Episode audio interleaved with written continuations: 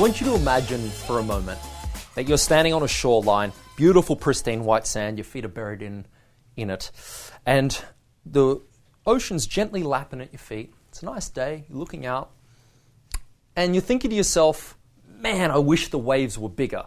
And you're really trying to make the waves bigger and bigger and bigger, and you're like, no, nothing's happening. Why? God.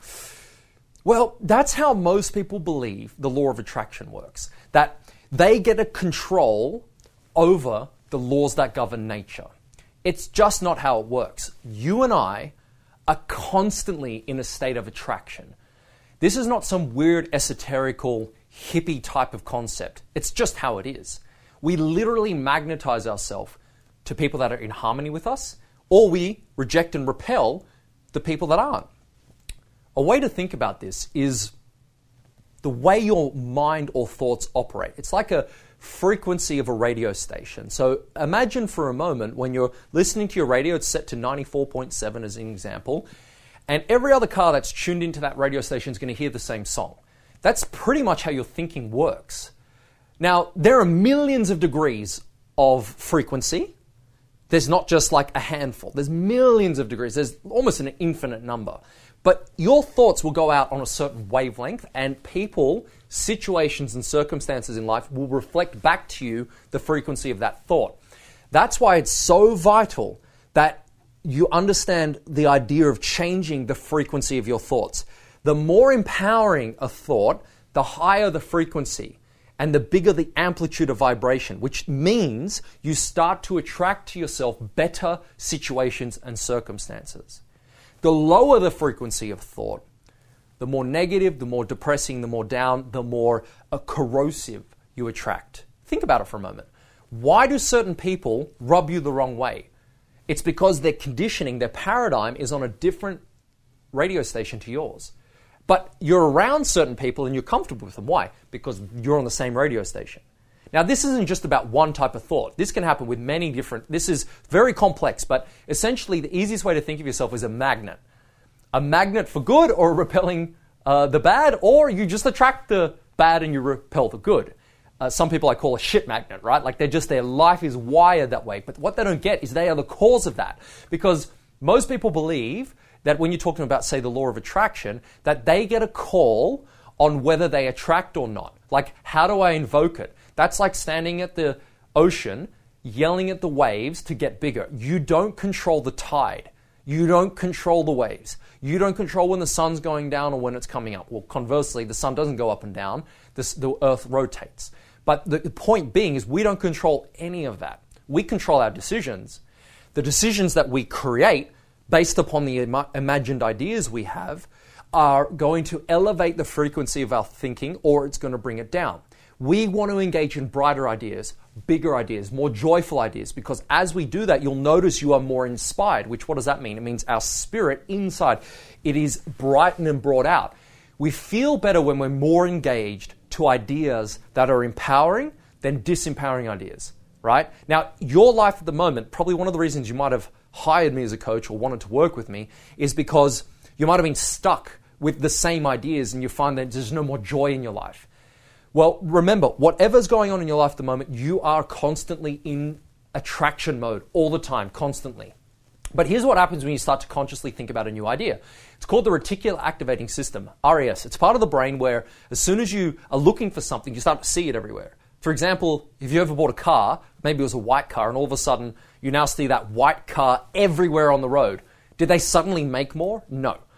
You just tuned into that frequency and start seeing it everywhere. Maybe you were, when I was in real estate, I used to see for sale signs everywhere. Now I'm lucky if I see any because my brain and my frequency of thinking was on that radio station, right? So it's important you understand this concept because what you're engaging in terms of thoughts, you are going to attract into your life.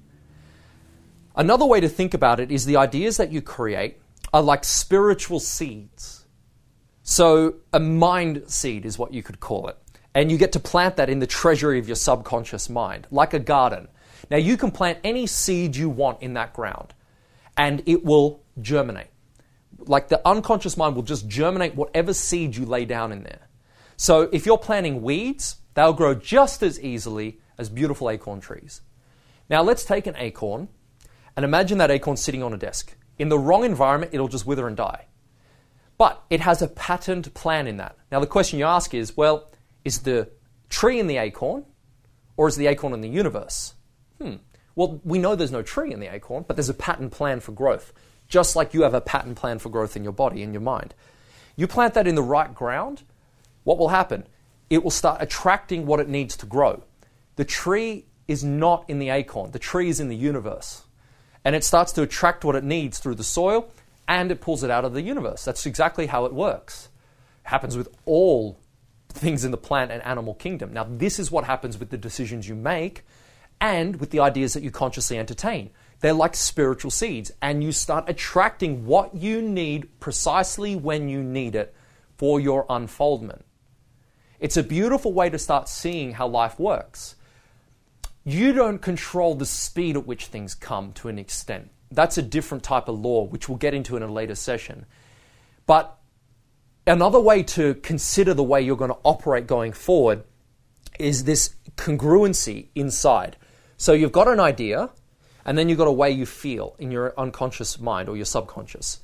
Now, the people in life that are the most conflicted have something called praxis, which is, a, which is when you're out of alignment. Praxis is the integration of belief and action. So you might have ever, you might have met someone before and you, you know they're incongruent because their actions reflect what they don't believe.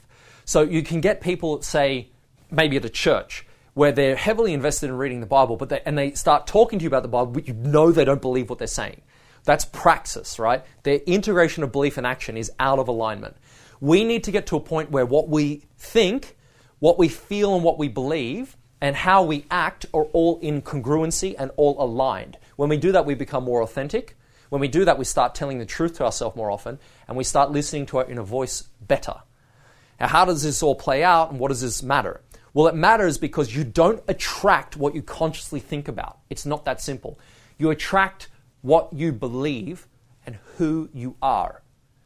I've had clients come to me after a year of solid coaching with other people, and it's not to downplay their coaching, but they didn't understand this. And what they'd do is they'd come back to me and they'd quote verbatim books like Think and Grow Rich. All memory, all conscious learning. But their beliefs, they didn't believe it. They didn't believe that they could write their goal out and they could make that happen. They didn't believe what they had been learning.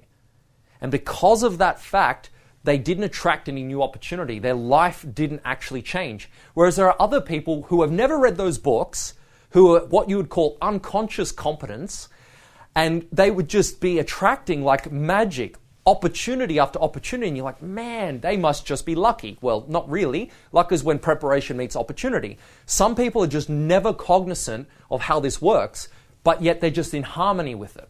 Well, you and I need to be conscious of it, and we need to be in harmony with it. So, what does this mean?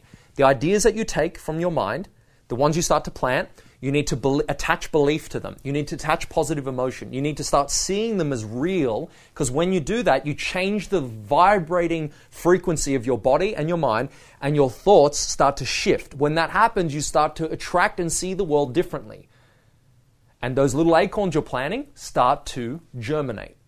Now, if you don't believe me, then wait until you make a proper decision on what you want. It's like magic. Everything opens up. I know when I set a real goal of moving overseas to follow my dream of becoming a professional ballroom dancer, I needed serious money to do that.